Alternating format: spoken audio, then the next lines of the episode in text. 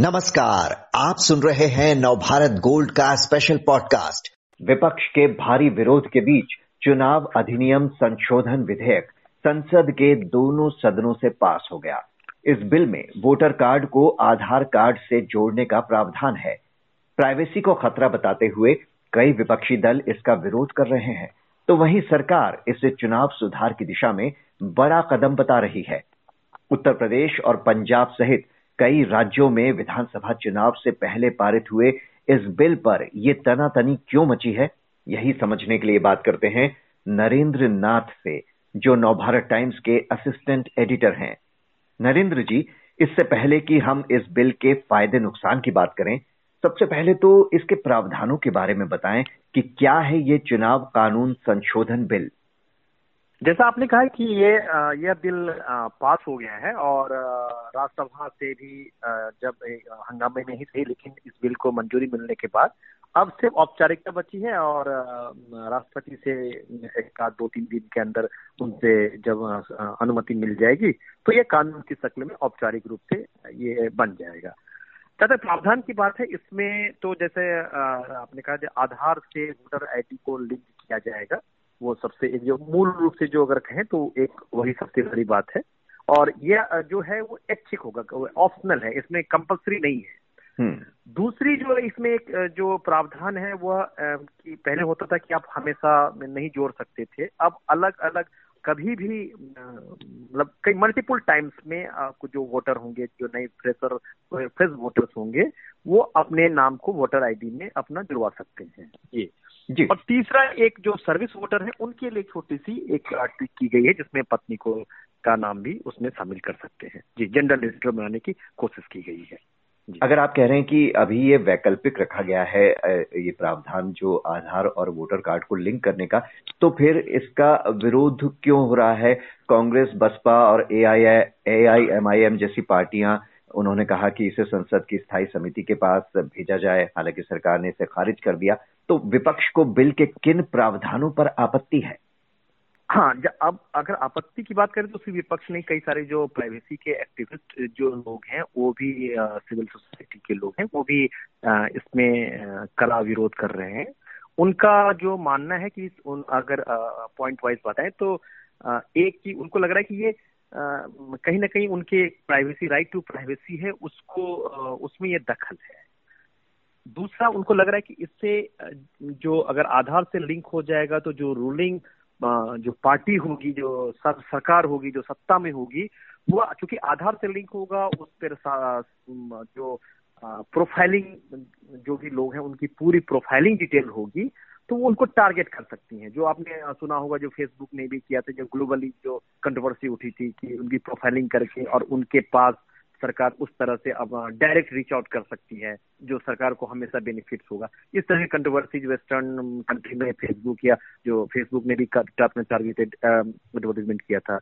तीसरा जो जो इनका है कि जिस तरह से हाल में कई सारे जो डाटा लीक हुए हैं और ये जो वल्नरेबल जो सिस्टम है हैकिंग हुई है तो इन सब तर्कों पर इनको लग रहा है कि आधार से जोड़ने पे जो सरकार जितने फ़ायदे गिना रही है, उससे ज़्यादा इनका नुकसान है। इनके लिए अगर मिसाल की बात कहें तो आपको याद होगा 2020 2019-20 में जब आंध्र प्रदेश और तेलंगाना में जब आधार से जोड़ने की कोशिश की गई थी तो वहाँ पे काफ़ी कुछ मिस हुआ था। वहाँ ये भी कहा गया था कि कैसे वो कास्ट लाइन या रिलीजन लाइन पे ट्रैकिंग की जा रही है कई लोगों का नाम उसमें हट गया था।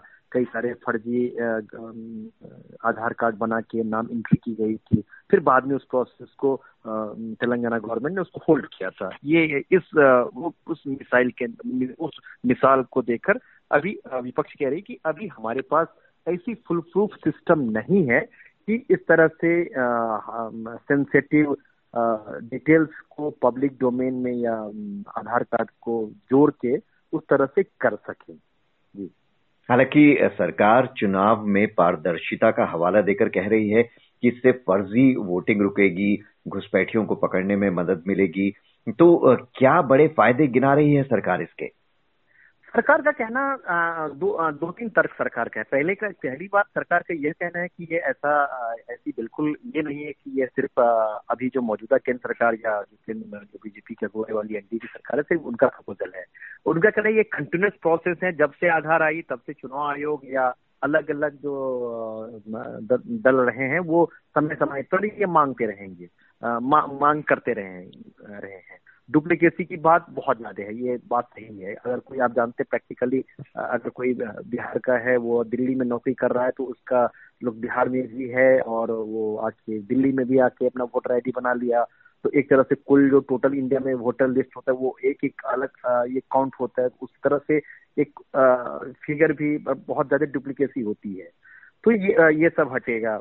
और सरकार ने रिलीज़ किया कि 2018 में मध्य प्रदेश में तब कमलनाथ की अगुवाई में कांग्रेस ने इसकी मांग की थी। अलग अलग 2012 से कई सारी चुनाव आयोग की अलग अलग रिपोर्ट पेश की जिसमें ये प्रोसेस शुरू हुई थी और उसमें सब लोग लगभग एक मत पे थे कि इसका होना चाहिए। तो सरकार कह रही कि ऐसा इसमें कुछ भी नहीं है और जो एक फ़ायदा ही होगा और हम जहाँ तक प्राइवेसी वाली बात है उसको कम्प्लीटली उसको हम लोग प्रोटेक्ट करेंगे।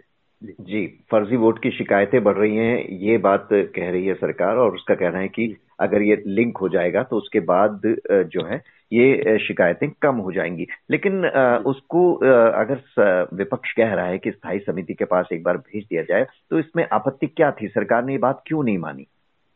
नहीं सरकार का यह तर्क था कि इस पर जैसे मैंने कहा कि ये बहुत लॉन्ग प्रोसेस में डिस्कशन चल रहा है सरकार कहना है कि इस पर बहुत डिस्कशन हो चुका है इसमें सब लोग अलग अलग समय में कहीं ना कहीं मोर और लेस इस इस, इस प्रस्ताव पे सहमत दिखे हैं। तो उनको उनका था कि उसमें आप जाने की ज़रूरत नहीं कितना करेंगे? आठ दस साल से इस बात पे विचार हो रहा है। अलग अलग चुनाव आयोग ने कंसल्टेशन की है। सर अलग अलग राजनीतिक दलों ने इस पर विचार दिया है। तो वो कम कहीं ना कहीं वो इस मुद्दे पे सहमत थे। आ, वो इसीलिए सरकार का यह तर्क है। विपक्ष का कहना है कि अभी जब आ, और आ, विपक्ष को इसलिए मौका मिला आप देख रहे हैं कि बैक बैकड्रॉप में अभी कई सारी प्राइवेसी पे कई सारे इशूज चल रहे हैं। पेगासस का एक मामला आया था। तो विपक्ष को अभी एक नए सिरे से इसमें एक प्राइवेसी का मामला उठाने का मौका मिला।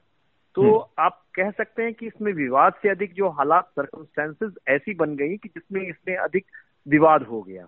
हाँ सरकार को अभी इस बात पर एश्योर करना पड़ेगा कि जो टेक्निकलिटी है बहुत सारे उस प्राइवेसी का जो हाल में कई सारे डाटा ब्रीच हुए हैं ये बात भी सही है।